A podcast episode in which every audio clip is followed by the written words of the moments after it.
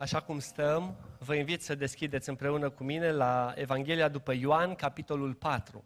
Vom citi de la versetul 1 înainte. Evanghelia după Ioan, capitolul 4. Domnul a aflat că fariseii au auzit că el face și botează mai mulți ucenici decât Ioan. Însă Isus nu boteza el însuși, ci ucenicii lui. Atunci a părăsit Iudeea și s-a întors în Galileea. Fiindcă trebuia să treacă prin Samaria, a ajuns lângă o cetate din ținutul Samariei numită Sihar, aproape de ogorul pe care îl dăduse Iacov, fiul lui său Iosif. Acolo se afla fântâna lui Iacov.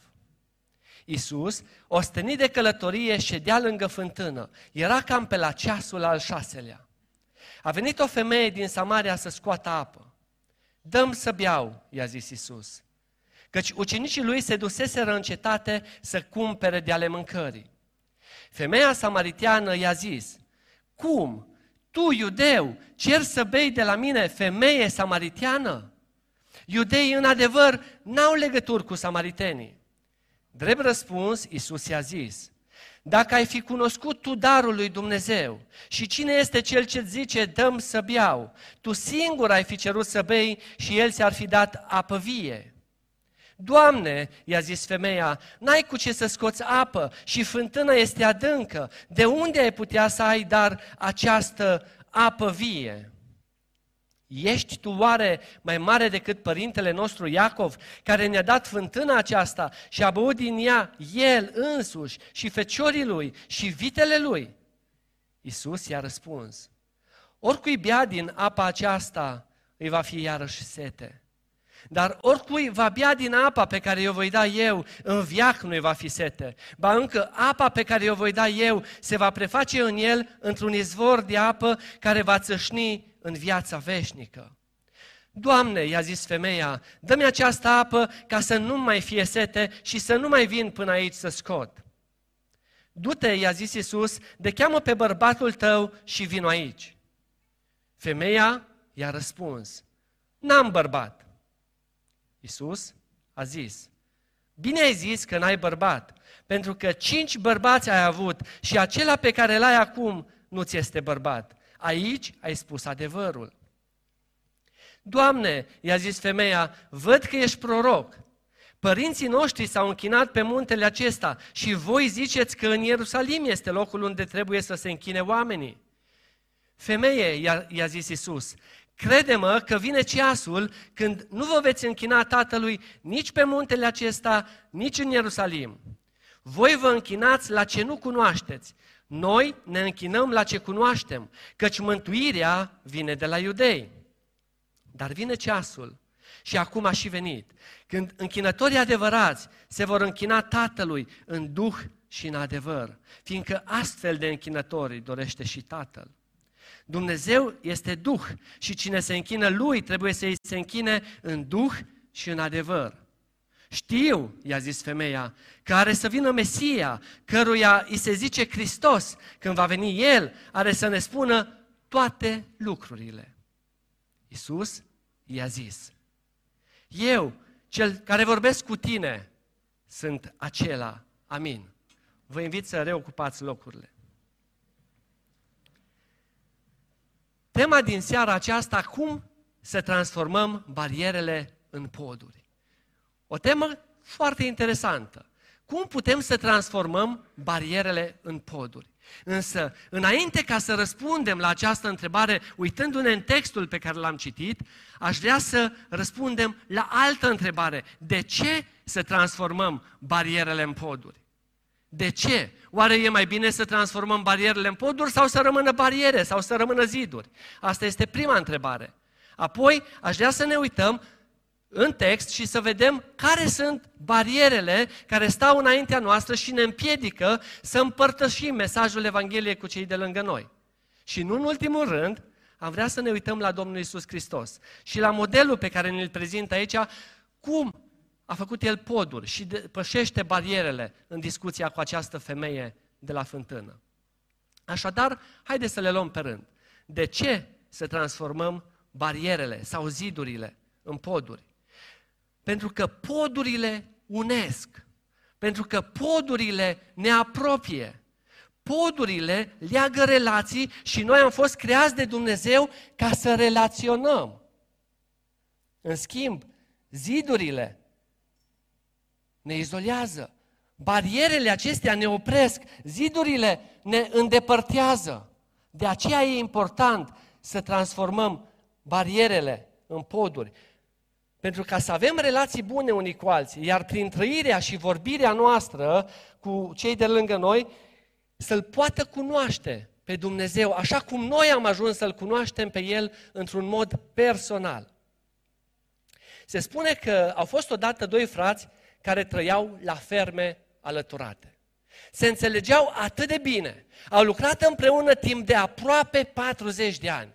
După 40 de ani s-a întâmplat ceva, o vorbă ne la locul lui, ne la locul ei, ceva s-a întâmplat între ei în așa fel încât s-au supărat. Dar s-au supărat atât de tare încât n-au mai dorit să vorbească unii cu alții. Dacă până atunci acei doi frați își foloseau uneltele, s-au ajutat și au crescut împreună, fiecare și a crescut ferma lui, dintr-o dată, de la un lucru mărunt,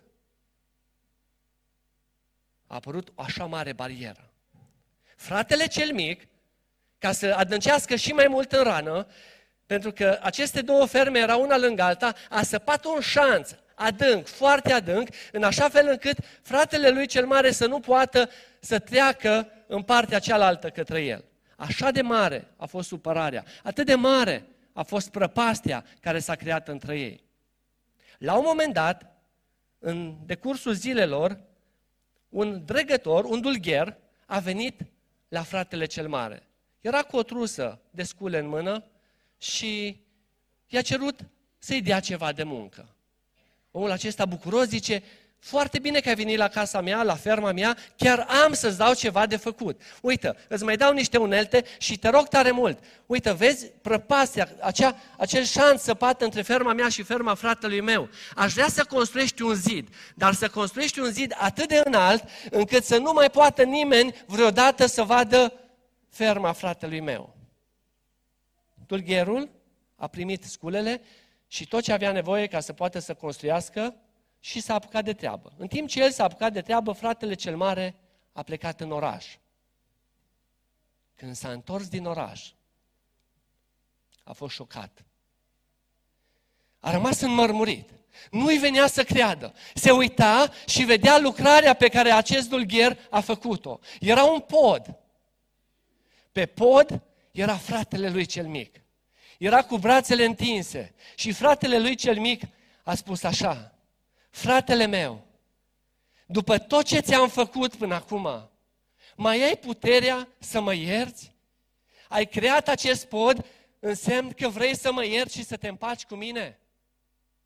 A mers și el pe pod și la mijlocul podului s-au îmbrățișat și s-au împăcat și și-au cerut iertare și s-au bucurat în continuare de viața pe care au avut-o și înainte. Omul acesta, fratele cel mare, l-a văzut pe dulgher că dă să plece și îi spune dulgherului, te rog, nu pleca, mai am, mai am atâtea lucrări pe care vreau să le faci.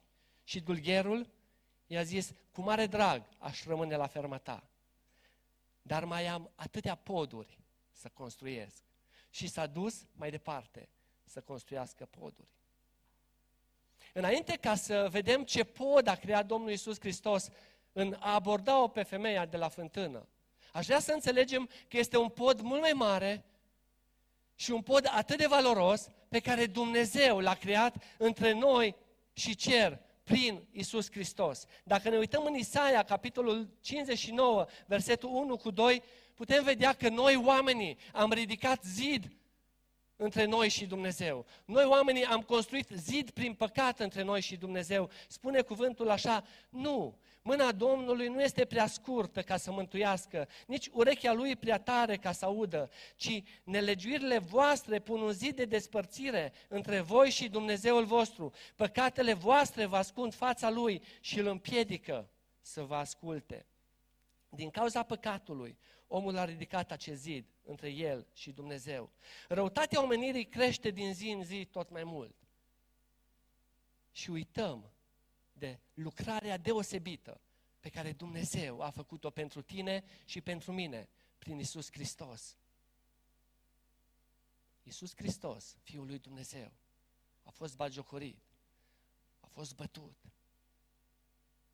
a fost dat la o parte și apoi a murit pe o cruce ca să transforme aceste bariere ale păcatului într-un pod. Și noi să putem să ne apropiem doar prin El de Dumnezeu. Pentru că așa cum vedem la 1 Timotei, capitolul 2, cu versetul 5, spune așa, că este un singur Dumnezeu și este un singur mișlocitor între Dumnezeu și oameni, omul Isus Hristos. Frați, surori, nu există un alt pod prin care să putem să ajungem la Dumnezeu decât prin Isus Hristos și este un pod care dăinuiește. Dacă ar fi fost o altă cale prin care noi să fi putut ajunge la Dumnezeu și să fi înțeles dragostea aceasta pe care Dumnezeu și-a arătat-o față de noi, am fi știut. Domnul Iisus Hristos, când era în grădina Ghețimani, se ruga și se ruga atât de intens, încât transpirația se transforma în picături de sânge. Și s-a rugat în felul următor, Doamne, dacă este cu putință, depărtează de la mine paharul acesta. Dacă este cu putință. În alte cuvinte, poate că aș putea spune că Domnul Iisus s-a rugat, Doamne, dacă există o altă cale, dacă există o altă modalitate ca să rezolvi problema aceasta a împăcării omului cu Dumnezeu, acum este momentul. Totuși Domnul Iisus Hristos spune, facă-se totuși nu cum voiesc eu, ci cum voiești tu. Pentru că nu exista un alt pod, o altă cale decât aceasta. Domnul Iisus Hristos spune, eu sunt calea, adevărul și viața. Nimeni nu vine la Tatăl decât prin mine. De aceea e important să înțelegem că acesta este podul pe care trebuie să trecem. În, în urmă cu vreo trei ani de zile am fost în Italia, la Genova. Și acolo am trecut peste niște poduri impresionante. La înălțimi te lua amețeala. 100 de metri, era frumos, era spectaculos, să vezi orașele acelea uh, peste care treceai, să vezi casele oamenilor. Și era un pod, poate că vă aduceți aminte, podul Morandi.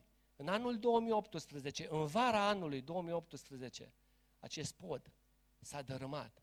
La câteva luni după ce am trecut peste el.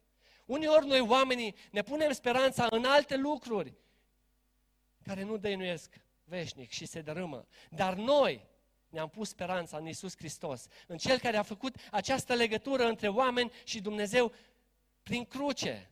Și în felul acesta noi putem să avem încredere. Faptele Apostolilor, capitolul 4, cu versetul 12, spune așa, în nimeni altul nu este mântuire, căci nu este sub cer niciun alt nume dat oamenilor în care trebuie să fim mântuiți. Domnul a creat primul pod pentru a reface relația cu omul ruptă de păcat. Acesta este primul pod. Acum aș dori să mergem și să identificăm în textul pe care l-am citit care sunt barierele, care sunt zidurile, care ne împiedică să împărtășim și noi acum la rândul nostru dragostea aceasta care Dumnezeu și-a arătat-o față de noi și noi la rândul nostru să putem să creăm, așa cum am văzut pe dulgherul acesta din poveste, poduri între oameni și Dumnezeu, să le împărtășim adevărul acesta. Și aș vrea să identificăm trei bariere. Prima barieră, bariera zonei de confort. Ne uităm în primele versete din Ioan, capitolul 4, și putem să identificăm această barieră a zonei de confort. O zonă care ne place. Ne simțim confortabili. Ne este bine să știm că noi suntem împăcați cu Dumnezeu și suntem pe un pod care rezistă. Dar este o zonă de confort. Aș vrea să citesc încă o dată primele versete. Versetul 1 spune așa, Domnul a aflat că fariseii au auzit că el face și botează mai mulți ucenici decât Ioan. Uh, fariseii aveau planuri de dezbinare. Au început să discute, să vorbească și ca Domnul Iisus că, pentru că el nu a dorit să rămână în contextul acesta de vorbe, el a ales să meargă din Iudeea înspre Galileea. Și uitați-vă aici ce spune textul. Spune, fiindcă trebuia să treacă prin Samaria. Trebuia, la versetul 4, spune să treacă prin Samaria. Este o alegere intenționată a lui Isus de a trece prin ținuturile Samariei. Însă nu trebuia neapărat să treacă prin ținuturile Samariei, pentru că de obicei iudeii nu treceau pe acolo, deși drumul acesta era drumul direct către Galileea, da? de obicei iudeii ocoleau și făceau un ocol destul de mare, mergeau prin Perea, pentru că existau tensiuni între ei. Exista o preconcepție că ei sunt păcătoși și exista această barieră între iudei și samariteni. Primul lucru, Domnul Iisus Hristos a depășit această zonă de confort. Ca toți ceilalți iudei care ocoleau zona și mergeau prin Perea, făceau un drum mai lung și a ales să meargă pe drumul scurt, pe drumul normal, să arate că nu are prejudecăți. A ieșit din zona de confort. Și o a doua chestiune, în versetul 6, putem vedea, Iisus ostenit de călătorie, ședea lângă fântână. Era cam pe la ceasul al șaselea. După un drum lung, ceasul al șaselea, în vremea aceea, se zice că era undeva pe la prânz, ostenit de călătorie, obosit, se așează să se odihnească la fântână. Haideți să fim sinceri. După o zi de muncă, suntem obosiți, suntem osteniți. Nu îți mai vine să vorbești cu nimeni să-i spui despre Domnul. Țin minte că odată cineva mi-a zis, mă duc cu trenul, mă duc la cușetă și sper să fiu singur în compartiment, că sunt așa de obosit, așa de epuizat de tot ce am de făcut, că vreau să mă odihnesc. Și mărturisește persoana aceasta când se întoarce cu trenul, evident că n-a fost singur, a fost cu un uh, uh, om care chiar a pus întrebări pe tema aceasta spirituală, dar spune la final, am fost atât de împlinit și de bucuros că am ieșit din zona mea de confort. Chiar în mijlocul oboselii am putut să împărtășesc credința pe care o am în Domnul Isus Hristos. Domnul Isus Hristos putea să se odihnească. Putea să spună pur și simplu, stau și nu spun nimic. Și avea motive întemeiate pentru că în fața lui era o femeie. Da? Și în contextul lor, bărbații nu vorbeau cu femeile și o să revenim asupra acestui lucru. Sunt așa de multe momente în care oboseala ne împiedică să împărtășim cu alții. Și asta este o zonă de confort. Apoi, o a doua barieră pe care o identificăm uitându-ne în text e bariera etnică. Aici am adăugat și bariera culturală și socială. Aș vrea să ne uităm la versetul 9. Femeia samariteană i-a zis, Cum? Tu, iudeu, cer să bei de la, mie, de la mine femeie samariteană? Iudeii, în adevăr, n-au legături cu samaritenii. Iisus a intrat în discuție căutând puncte de interes comun, pe o nevoie comună, nevoia de apă. Iisus a strânit mirarea femeii în primul rând. Pentru că vedem în text, cum? Uitați-vă cum se adresează această femeie la Domnul Iisus. Cum? Tu, iudeu, cer de la mine femeie să bei? Se miră. Este, femeia aceasta a fost de-a dreptul surprinsă, șocată că a fost abordată de Iisus, pentru că în versetul 9 ea spune așa, și vedem aici bariera etnică în primul rând. Iudeii nu aveau legături cu samaritenii. În felul acesta, Domnul Iisus Hristos încalcă un obicei rasial din vremea lor. Apoi putem să vedem bariera culturală. În cultura vremii de atunci, bărbații nu vorbeau în public cu femeile dacă erau singure sau dacă erau, uh, vorbeau cu ele foarte rar dacă erau introduse sau dacă erau cunoscute, dar în general bărbații nu vorbeau cu femeile. Putem să vedem lucrul acesta și din versetul 27, când vin ucenicii înapoi de la cumpărături. Ce spune textul aici? Atunci au venit ucenicii lui și se mirau că vorbea cu o femeie. Vedeți, ucenicii au fost surprinși pentru că contextul, cultura vremilor era de așa fel încât bărbații nu vorbeau cu o femeie. Și spune totuși, niciunul nu i-a zis ce cauți sau despre ce vorbești. Și apoi, bariera socială, femeia aceasta era o femeie păcătoasă, imorală, probabil disprețuită de cei din vremea ei. Spune textul, era pe la ceasul al șaselea, era undeva în miez de zi. Am fost la fântâna aceasta când am fost în Israel, prin Harul lui Dumnezeu, și într-adevăr, e o căldură, mai ales dacă uh, stai greu cu uh, căldurile, te ia toată transpirația, e foarte greu, e obositor, aproape că ți se închid ochii. Și era o, o perioadă în care de obicei femeile nu se duceau ca să ia apă. Ele mergeau de obicei dimineața sau seara, când nu era căldura cea mai mare. Dar femeia aceasta a ales să meargă când era căldura cea mai mare, să meargă după apă. Probabil pentru că știa că în perioada aceea nu este nimeni la fântână să o vadă. Probabil era rușinată din cauza statutului, statutului ei. Și știm că era o femeie păcătoasă pentru că Domnul Iisus Hristos în discursul, discursul pe care o are uh, cu ea, o confruntă la un moment dat și spune la versetul uh, 16 până la 18, Du-te, i-a zis Iisus, de cheamă pe bărbatul tău și vin aici. Femeia i-a răspuns, n-am bărbat.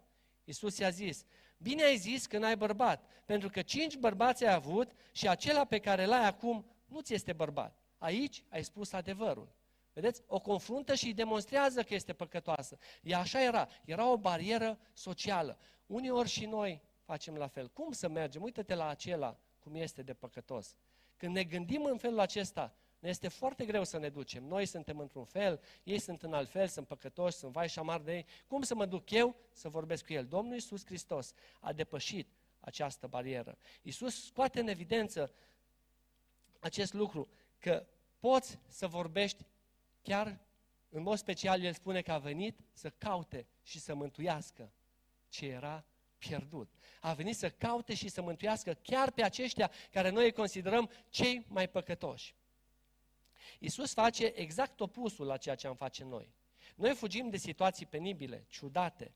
Iisus ne arată că nu diferențele dintre noi contează. Acesta este zidul sau bariera, ci importantă e relaționarea cu oamenii. În contextul pe care l-am citit, Isus a folosit apa ca punct de pornire și apoi vorbește cu ea despre apa vieții. Noi putem să facem la fel. Să depășim aceste bariere și când vorbim cu oamenii putem vorbi cu ei despre lumină și să vorbim despre lumina lumii. Sau putem să vorbim cu oamenii despre pâine, lucruri care sunt în fiecare zi și le avem în fiecare zi la îndemână. Și vorbim cu ei despre pâinea vieții.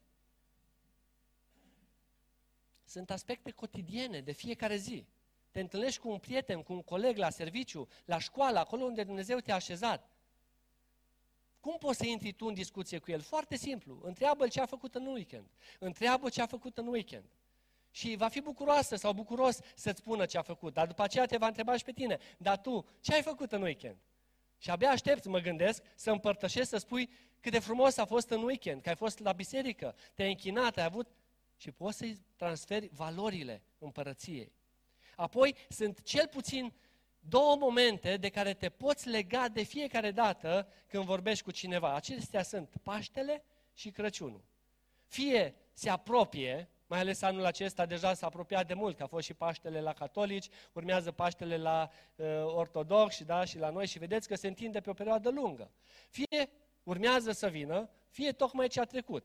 Apoi vine sărbătoarea uh, înălțării, da? vin sărbătorile rând pe rând. După ce se termină toate aceste sărbători, știți că vine o altă sărbătoare mare? Se apropie, Crăciunul. Și poți să vorbești cu ei despre ce s-a întâmplat la Crăciun. Numai ce a trecut după aceea Crăciunul, poți să vorbești cu ei ce a fost înapoi. Vedeți, sunt, noi, noi avem bariere, dar sunt așa de multe lucruri pe care, e, care le avem și care ne pot ajuta să ne lanseze în discuții de această natură spirituală. Poate să fie o boală, poate să fie virusul acesta, poate să fie diverse lucruri la care uneori nu ne gândim. Domnul Iisus Hristos a avut o nevoie comună cu femeia, au fost însetați amândoi la fântână și s-a folosit de punctul acesta comun. Asta e încurajarea și pentru noi. Să avem, să creăm puncte comune și să împărtășim Evanghelia. Apoi, o a treia barieră, barieră, uitați că există și bariera asta chiar și în textul acesta, bariera cea mai des folosită atunci când vrem să ne împărtășim credința. Știți care este? Bariera prejudecăților religioase. Dar tu ești de o altă religie. Eu sunt așa, tu ești așa, eu fac așa, tu faci așa. Bariera, bariera aceasta a prejudecăților religioase. Religia, de fapt, nu este altceva decât încercarea omului de a ajunge la Dumnezeu prin puterea Lui.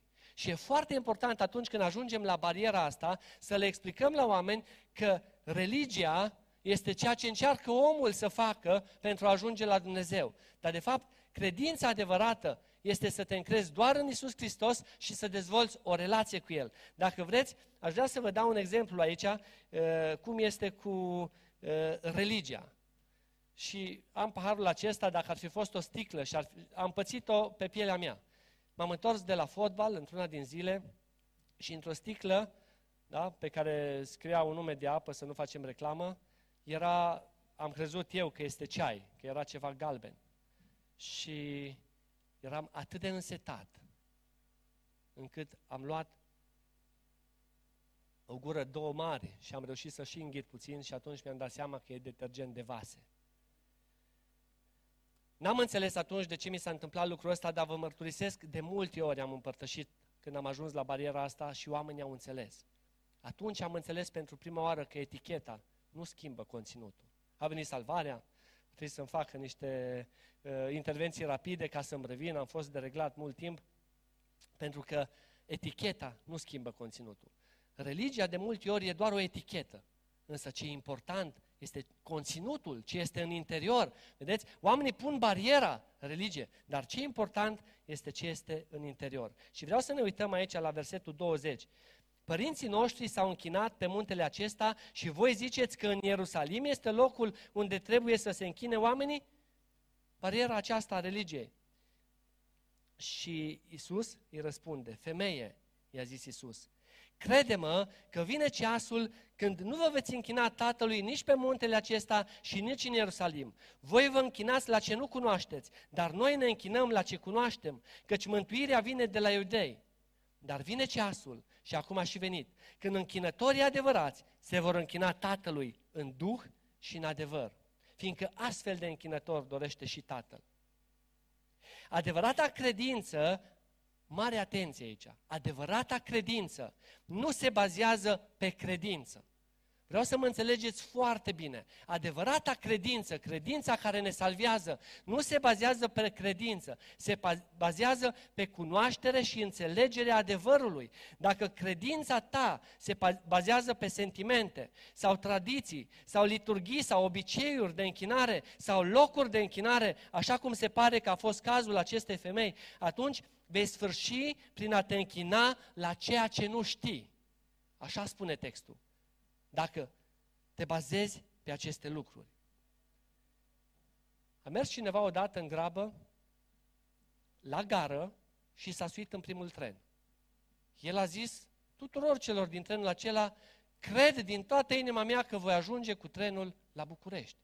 Și a început, a avut credința aceasta că trenul va ajunge la București. Și le-a spus la toți și le-a împărtășit credința lui. Dar nu s-a uitat în ce direcție merge trenul. Și cu credința aceasta, într-un lucru care nu era adevărat, s-a dus până la Viena. Pentru că credința trebuie să se bazeze pe cunoaștere și pe adevăr. Și Domnul Iisus Hristos asta explică acestei femei, că ei se închină la ceva ceea ce nu cunosc. Și în felul acesta îi răspunde foarte frumos și depășește bariera aceasta. Apoi, aș vrea să ne uităm în al treilea rând la modul în care Domnul Iisus Hristos o abordează pe femeie și cum depășește barierele. Cinci pași, foarte simplu. De șapte ori vorbește Domnul Iisus Hristos, de șase ori răspunde femeia, vorbește femeia și a șaptea oară deja merge și spune celor din zona în care ea era ce a făcut Iisus pentru ea. Haideți să ne uităm acum să vedem acești cinci pași. Primul pas, pasul 1 i-a captat atenția. Lucrul acesta îl vedem în versetul 7. A venit o femeie din Samaria să scoată apă. Dăm să beau, i-a zis Isus. El a început cu situația în care era ea, a cerut să fie ajutat și i-a captat atenția în felul acesta. Femeia aceasta a fost mirată, a fost surprinsă, pentru că în mod normal, așa cum am spus, bărbații nu vorbeau cu femeile, cu atât mai mult un iudeu cu o samariteancă. Și în felul acesta, dintr-o dată, i-a captat atenția și ea a răspuns într-un mod în care a fost surprinsă, într-un mod ciudat, poate că, uh, cum, tu, iudeu, foarte nepoliticos, putem spune. Dar atenția ei a fost captată. Pasul 2, ce a făcut Domnul Iisus Hristos? I-a stârnit interesul, vorbindu-i despre darul lui Dumnezeu. Drept răspuns, Iisus i-a zis la versetul 10, dacă ai fi cunoscut tu darul lui Dumnezeu și cine este cel ce zice, dăm să beau, tu singură ai fi cerut să bei și el ți-ar fi dat apă vie. Doamne, Uitați-vă cum răspunde femeia după ce i-a fost târnit interesul. Zice, Doamne, i-a zis femeia, n-ai cu ce să scoți apă și fântâna este adâncă. De unde ai putea să ai dar această apă vie? Era interesată, era deja curioasă. Apoi, pasul 3, îi stârnește dorința pentru ceva mai bun și veșnic. Merge progresiv. Iisus i-a răspuns în versetul 13. Oricui bea din apa aceasta, îi va fi iarăși sete. Și uitați-vă, noi în permanență bem apă, mâncăm mâncare pentru că pe măsură ce bem, din nou ne va fi sete. Dar Domnul Iisus Hristos îi spune așa, oricui bea din apa aceasta îi va fi iară sete, dar oricui va bea din apa pe care o voi da eu, în viac nu va fi sete. Ba încă apa pe care o voi da eu se va preface în el într-un izvor de apă care va țâșni în viața veșnică. Acum, ea dorea cu înflăcărare ceea ce îi oferea Iisus. Doamne, i-a zis femeia, dă-mi această apă ca să nu mai fie sete și să nu mai vin până aici să scot. Încă n-a înțeles ceea ce a spus Isus, dar era pe drumul cel bun. Încă n-a înțeles, pentru că ea încă se gândea la apa aceasta fizică care împlinea nevoile ei. Pentru cât timp ne împlinește un lucru în care ne punem nădejdea? Apa pentru câteva ore.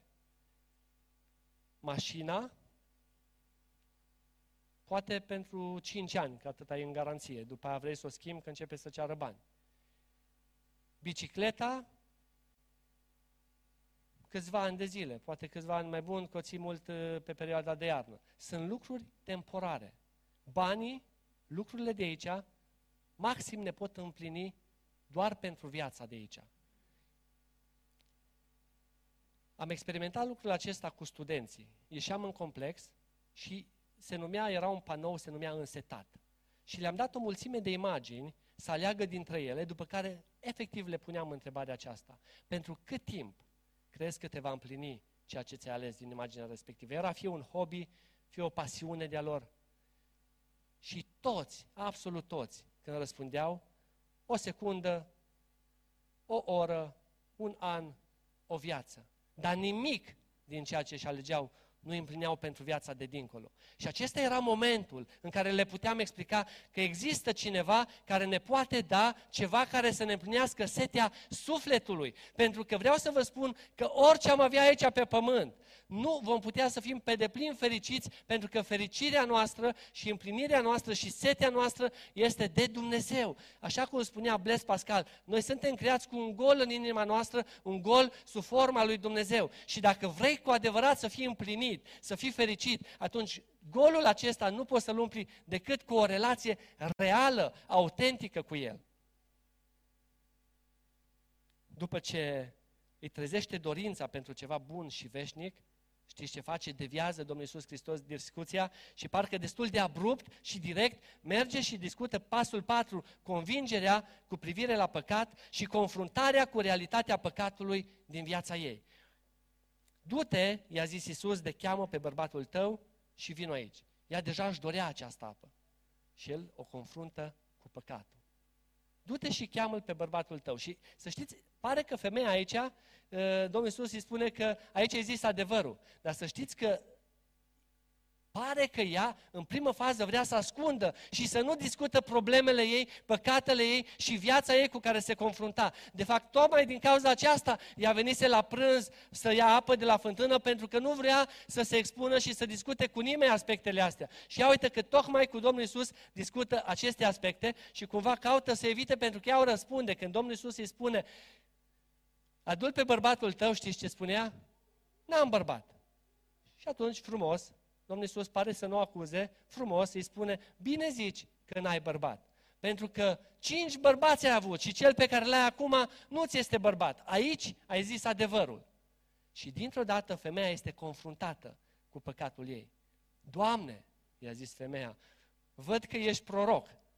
A fost degetul pus pe rană. A înțeles că este un mesaj din partea lui Dumnezeu, pentru că doar El putea să știe viața ei. Și acum, când ajungi în starea aceasta, când ești confruntat cu păcatul, când discuți cu cineva, despre Domnul Isus Hristos, veți vedea că în momentul acesta, vă spun asta din experiența de peste 21 de ani, în momentul acesta se va întâmpla ceva. Pasul 1, poți să captezi atenția, poți să strânești interesul, poți să trezești dorința, da? confrunți cu păcatul, dar când ajungi la momentul acesta, la pasul 5, la pasul deciziei, se va întâmpla ceva, aproape de fiecare dată. Sună telefonul, apare o întrebare despre religie, apare o întrebare despre, uh, dar de ce Dumnezeu îngăduie suferința? Apare ceva care să ne deturneze de la ceea ce urmează să facem. Și asta s-a întâmplat și aici. Femeia vrea să schimbe discuția și duce discuția, așa cum am discutat, înspre religie, înspre anumite provocări din vremea și generația ei de atunci. Însă Domnul Iisus Hristos a făcut o trecere ușoară, de la punctul în care se afla ea, în punctul unde dorea el să ajungă. Acum era adusă la punctul în care urma să decidă. Ori îl accepta pe Domnul Isus, ori îl respingea. Știu, i-a zis femeia, care să vină Mesia, căreia îi se zice Hristos. Când va veni El, are să ne spună toate lucrurile. Și la momentul deciziei, știți ce se întâmplă? Domnul Isus Hristos se prezintă pe sine. Se prezintă pe sine și femeia află cu cine stă de vorbă. Și Isus îi zice, eu, cel care vorbesc cu tine, sunt acela. Aceștia sunt pat, cinci pași simpli pe care Domnul Iisus Hristos i-a folosit ca să depășească rând pe rând barierele care se ridicau și care erau ridicate în generația lui. Știți ce s-a întâmplat după ce a ajuns aici la momentul deciziei? Spune cuvântul că femeia și-a lăsat găleata, s-a dus în cetate și a zis oamenilor, veniți de vedeți un om care mi-a spus tot ce am făcut. Nu cumva este acesta Hristosul? Dintr-o dată când viața ei s-a schimbat, după ce a fost confruntată de păcat și viața s-a schimbat, s-a dus și, celor, și către ceilalți, parcă dintr-o dată barierele au dispărut. Nu mai era rușine și a spus, nu cumva este acesta Hristosul și a depus mărturie despre el. Și oamenii, o parte din oameni au crezut. Și o parte din ei au mers să vadă și au crezut nu din pricina cuvintelor spuse de femeie, cum afirmă Scriptura mai departe, ci din pricina faptului că l-a auzit pe Iisus vorbind și din pricina cuvintelor lui. Vedeți? O femeie schimbată, un om schimbat, în momentul în care este transformat, nu mai poate să rămână nepăsător, chiar dacă și ea până atunci avea ziduri și bariere, dintr-o dată parcă au căzut, a lăsat găliata la fântână. Lucrurile care au crezut ea, care a crezut ea că o va împlini. Și pur și simplu s-a dus și a spus și celorlalți. În fapte, capitolul 8, cu versetul 1, cuvântul lui Dumnezeu ne încurajează și spune așa. Voi veți primi o putere când se va coborâ Duhul Sfânt peste voi și veți fi martori. În Ierusalim, în toată Iudeea, în Samaria și până la marginile pământului. În Ioan capitolul 4, Domnul Iisus Hristos alege să transforme barierele în poduri, să dărâme zidurile și să construiască poduri. El, Iisus Hristos, într-o zi, s-a îndurat și de mine. Așa cum s-a îndurat de această femeie păcătoasă, într-o zi s-a îndurat și de mine. L-am cunoscut într-un mod personal. Într-o zi, El s-a îndurat și de tine, care stai aici în seara aceasta și l-ai cunoscut într-un mod personal, în momentul în care îl cunoști pe el într-un mod personal, vă spun, nu mai poți să rămâi indiferent. Din momentul acela mi-am dorit din toată inima să mă duc să spun și altora. E o dorință care vine din interior înspre exterior. Nu mai contează ce spune cu tare și cu tare și nu știu dacă știți contextul familiei mele, dar a fost unul ușor. Chiar când trebuia să mă botez, Tam poate după aceea să dorm pe străzi, mi-era teamă să spun tatălui meu, dar nu mi-a mai fost rușine de Hristos. Barierele care le au până atunci de religie, orice bariere au fost, au căzut și au fost date la o parte. Am fost primul din tot neamul meu care m-am întors la Domnul și am fost considerat rătăcit și păcătos, pentru că am făcut de râs neamul, pentru că noi toți eram în contextul nostru ortodoxi, cu părinte, cu preot ortodox în familie și eu m-am rătăcit. Dar vedeți când te întâlnești cu Isus Hristos, El îți schimbă viața. Și dacă te-ai întâlnit cu El, după tot ce am auzit în seara aceasta, nu vom putea să rămânem indiferenți. El a creat un pod. El m-a reabilitat pe mine și te-a reabilitat pe tine. Uitați-vă și mă apropie de încheiere la exemplul lui Petru. Petru s-a întâlnit cu Domnul Isus înainte ca Isus Hristos să moară și să învie, era împreună cu ceilalți ucenici și Petru spune, Doamne, eu voi merge cu tine până la moarte. Domnul Iisus Hristos urma să fie dat la moarte. Și Domnul Iisus se uită la el și zice, Petre, în noaptea aceasta, înainte ca să cânte cocoșul, te vei lepăda de mine de trei ori. Și Petru zice, Doamne, nu, da, poate toți ceilalți, dar eu nu. Chiar dacă toți ar avea un prilej de poticnire, spune el, eu nu voi avea. Domnul Iisus Hristos i-a spus, Petre, în noaptea aceasta, înainte să cânte cocoșul de două ori, spune într-o altă versiune, te vei lepăda de mine de trei ori. Și Petru s-a lepădat de Domnul Isus Hristos. Parcă a fost un culoar în care Domnul Isus Hristos și-a intersectat privirile cu Petru în momentul căderii lui, așa spune cuvântul, și Petru apoi a mers și a plâns cu amară. Însă după învierea Domnului Isus Hristos, știți pe cine a căutat Domnul Isus ca să lege un pod? L-a căutat pe Petru. L-a luat deoparte și l-a întrebat, Petre, mă iubești? Te iubesc, Doamne. Petre, mă iubești? Doamne, te iubesc. Și ca să apese mai tare pe rană, Domnul Iisus Hristos îl întreabă a treia oară și nu intru în detalii. Petre, mă iubești tu pe mine mai mult decât toți ceilalți? Și Petre spune, Doamne, Tu toate le știi, știi că te iubesc. Și în felul acesta în felul acesta, Petru a fost reabilitat după ce s-a lepădat. Podul a fost refăcut, iar această dragoste pe care, care nu l-a judecat, ci l-a ridicat, l-a recuperat pe Petru, l-a făcut să meargă până la moarte pentru a duce mesajul Evangheliei după aceea. Nimic nu i-a mai stat în cale. Petru s-a dus și ucenicii Domnului Iisus Hristos s-au dus până la moarte ca să ducă mesajul acesta al Evangheliei. În 1 Corinteni, capitolul 5, versetul 14, și versetul 15, Pavel descrie acest fenomen așa, căci dragostea lui Hristos ne strânge, fiindcă socotim că dacă unul singur a murit pentru toți, toți deci au murit. Și El a murit pentru toți, pentru ca cei ce trăiesc să nu mai trăiască pentru ei înșiși, ci pentru Cel ce a murit și a înviat pentru ei, pentru El. Dacă am înțeles și noi dragostea aceasta, pentru că dragostea este un pod care ne face să pășim în afara zonei de confort.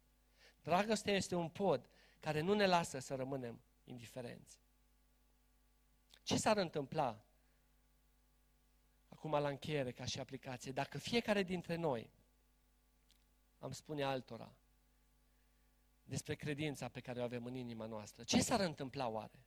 Dacă atunci când plec de aici am propun ca și obiectiv, ori de câte ori se ivește ocazia, chiar dacă sunt obosit, să spun, despre valorile și lucrurile pe care Dumnezeu m-a învățat. Ce se va întâmpla? Ce s-ar întâmpla dacă de azi înainte am beneficiat de oportunitățile pe care le avem pentru a ne împărtăși credința, pășind în afara zonei noastre de confort? Oare vor crede mai mulți în Domnul Isus Hristos? Ce s-ar întâmpla dacă am fi și noi constructori de poduri? Să construim poduri și să nu punem ziduri și bariere. Domnul să ne ajute ca să fim dintre aceia care legăm poduri. Amin.